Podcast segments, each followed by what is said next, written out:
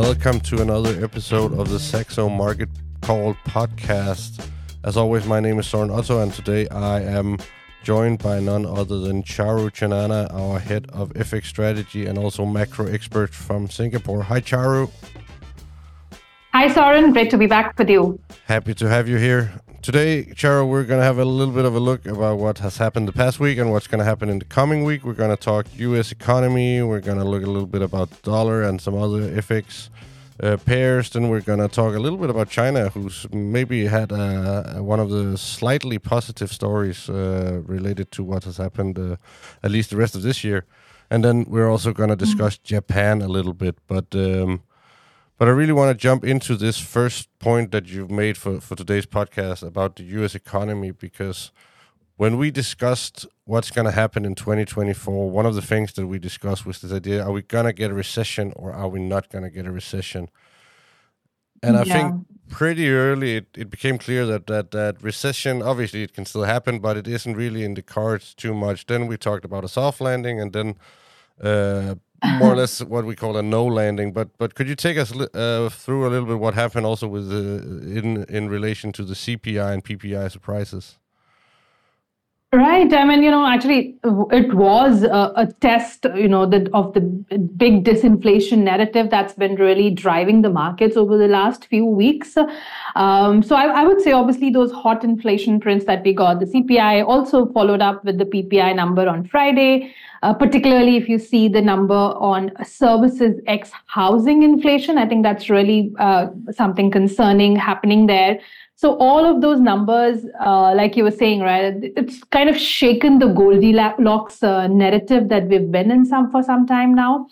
Uh, you know, so far we've been debating how much further um, expectations for rate cuts could be pushed, but uh, these hot inflation numbers they've really put probably even rate hikes back on the table. You know, maybe not so much for the Fed particularly, but there could be some of the other economies, other central banks that could potentially continue to face this uh, threat of inflation. You know, one of the one of the uh, bigger uh, Australian, uh, um, Asian banks, I would say, the RBNZ, the Reserve Bank of New Zealand, um, is actually, you know, some of the banks are actually calling for additional uh, two rate hikes from the RBNZ, which is, I would still say, it might be a stretch, but you know, the whole reason I'm mentioning it is because I just want to highlight that the whole discussion it has moved from uh, the start of rate cuts to again higher for longer and is there a risk of getting additional rate hikes as well surely like i said you know this probably wouldn't be the case in the us if you look at the survey data or even last week you know we got the retail sales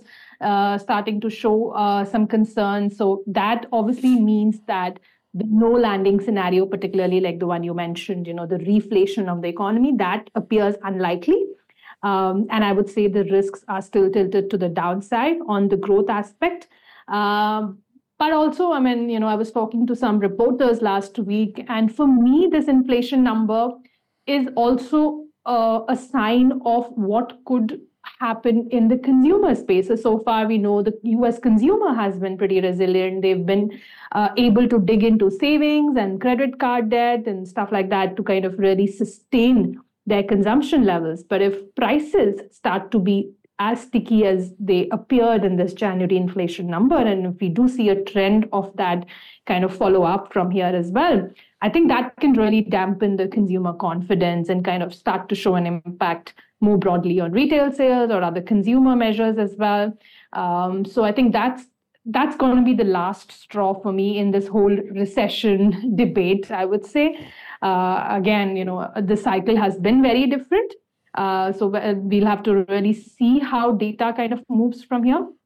But uh, uh, I think the other thing of, uh, worth noting here is that uh, these inflation prints um, have obviously challenged the Fed pivot narrative um, as well, right? So um, now the market has come quite close to what the Fed has been guiding for in terms of the rate cut expectations. So the Fed funds futures are now uh, pricing in uh, a June rate cut and a total of about uh, 88 basis points of rate cuts for 2024, way lower than where we started the year, or even just a week before, we were about 100 plus 110 basis points or so of rate cuts priced in, with the first rate cut expected to come in May. So a lot of that pushback has already happened. So for this week, particularly, I mean, we do get FOMC minutes. I think that's going to be worth watching. But more so, my focus will be on how the Fed commentaries really shift. You know, they've been obviously pushing back on those rate cut expectations because the market has been too aggressive.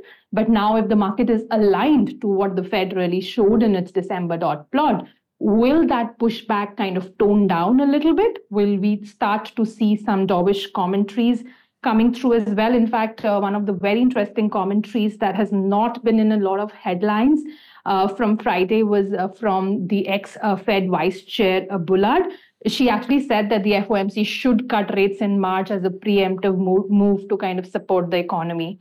I mean, that was, I think, a bit of an extreme. Maybe the Fed voters will not be as clear as that, mm. but we could start see a little bit more balanced commentaries uh, coming through from the Fed. I think that will be a big focus for the markets. Yeah, and I mean, uh, I, I think it's fascinating, especially under the financial crisis for about almost 15 years ago, even more than that uh, one of the things that happened was that that this idea from the central bank that they had to talk the markets into what was going to happen, sort of guide them before they actually did something. That must be so incredibly difficult right now because yeah. data is pointing one way and then the other way, and it just leaves right. everybody confused, right?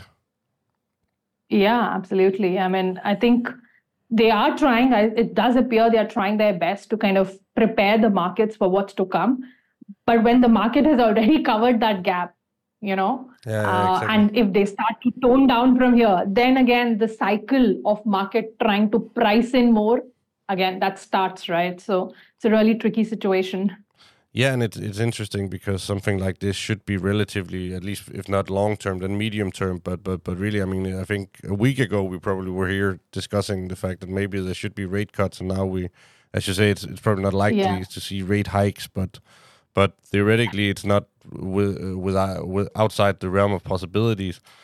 But uh, totally. But but but how what what does this mean, for instance, for for the dollar? Uh, because that that has also strengthened uh, last week, right?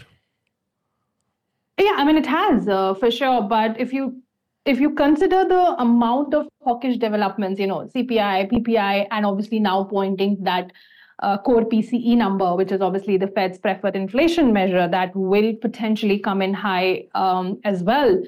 Uh, I would say these dollar gains, uh, what about, I think less than about 0.2% last week, uh, certainly not reflecting that hawkish vibe that was there in the market. Um, I mean, of course, you know, we've debated since the start of the year that US exceptionalism will continue to keep the dollar supported, and that has been the case. It still remains very hard to question that US exceptionalism.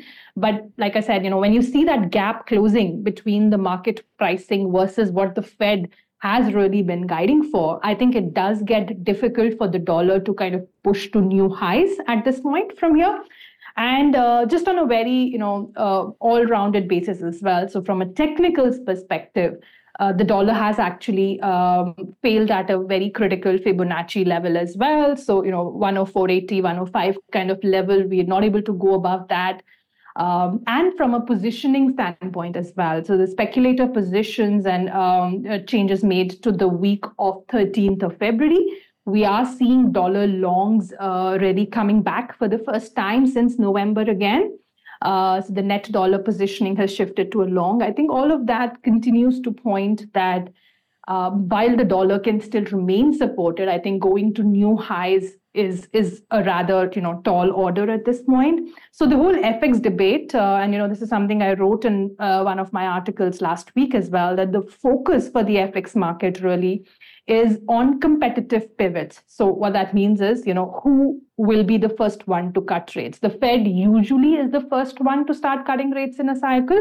But this time now, with the Fed expectations having pushed forward, with the US growth story remaining strong, uh, and Fed not expected to cut until June. The question is whether some of the other central banks may not really be in a position to wait until June or later to kind of really start the easing cycle. And, you know, that really brings the focus, I think, particularly on the ECB.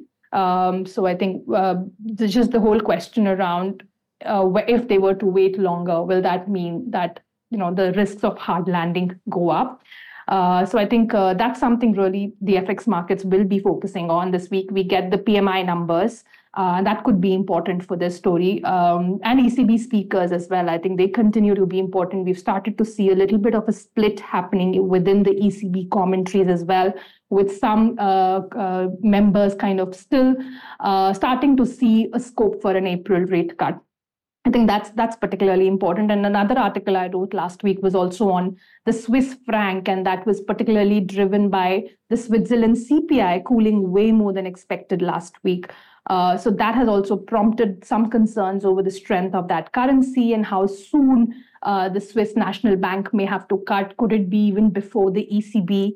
I think these are some of the the top concerns I would say of uh, the the FX market. You know really the big focus will be on you know which central bank goes first from here. And if we just uh, move that uh, discussion into into equities, what what what do you do you see for equities in the coming week, also in relation to to to the central bank uh, stalemate or whatever you want to call it? I mean, equities don't seem to be much bothered about uh, what's happening on the macro front, right? They, uh, uh, as of this point, and particularly this week, I think it'll be more of an earnings story rather than macro for the equity space. We certainly have had a better than expected earnings season so far, and uh, but I think the big focus really is still on that how narrow this whole equity rally has been uh, which has also made the risks in the equity space a lot more singular. Um, I think the single biggest risk to watch this week in the equity space will be the Nvidia earnings. Um, you know, Bloomberg is actually reporting that investors have piled into bullish option bets um, at the fastest pace in years uh, for, for, for NVIDIA. So I think there's a huge, huge uh, market risk here. Um, I think that's something really critical to watch. Uh, expectations are that um, NVIDIA would report annual revenues uh, growth of about 100%. And even if that is met, I think, uh, yes, they've had a very strong, uh, you know, uh, background right now but can they continue to guide for that kind of growth for next year and the following year as well? I think that's going to be particularly very important. Uh, but also, I think uh, within that max uh, magnificent seven space, I would say um, also worth watching what's happening on Apple. Soren, uh, I don't know if you've uh, seen the reports. Um, uh, I think two two very critical developments happening for the Apple stock. Um, one is on the the EU fines, something of the order of euro 500 million, all allegations around how Apple kind of plays around with the music streaming apps on its App Store after that complaint from Spotify. Uh, so I think that's really something that's weighing on the Apple stock. Uh, I know the U.S. markets are closed on Monday, but we, we need to see how how Apple opens when it's back on Tuesday. Um, and now we also have this uh, headwind coming through from uh, you know, complaints around Vision Pro, actually, that was launched, um, the headset that was launched earlier in February. Uh, there are some reports that uh, the the rate of return for that device is is much uh, higher than what Apple has seen for its other devices in the past. Um, you know, there's complaints about the interface. There's how the de- devices, you know, heavy and bulky, and it's causing headaches if you use it for a long time. There's lack of content, uh, and given its very high price point, uh, 3,500 US dollar, uh, I, I, think many of the users have been uh, quite unhappy, and they're getting back in the store to kind of return their purchases. Again, I think this is something we need to continue to monitor. But overall, you know, within the Magnificent Seven space, I think there's going to be start to be some divergence now. You know, there'll be some winners and losers. We've already seen Tesla kind of falling uh, out of that space really uh, in divergence to the performance of the other stocks in that space but uh, could could apple or somebody else also kind of start to you know fail to deliver on those earnings expectations i think that's the big watch for the equity space so definitely pay attention to to apple uh, what happens there when the markets open again on tuesday in the us and uh, also have a look at nvidia when they report if we move to china charu then there's also been some extended closing there because of the new year, the Lunar New Year.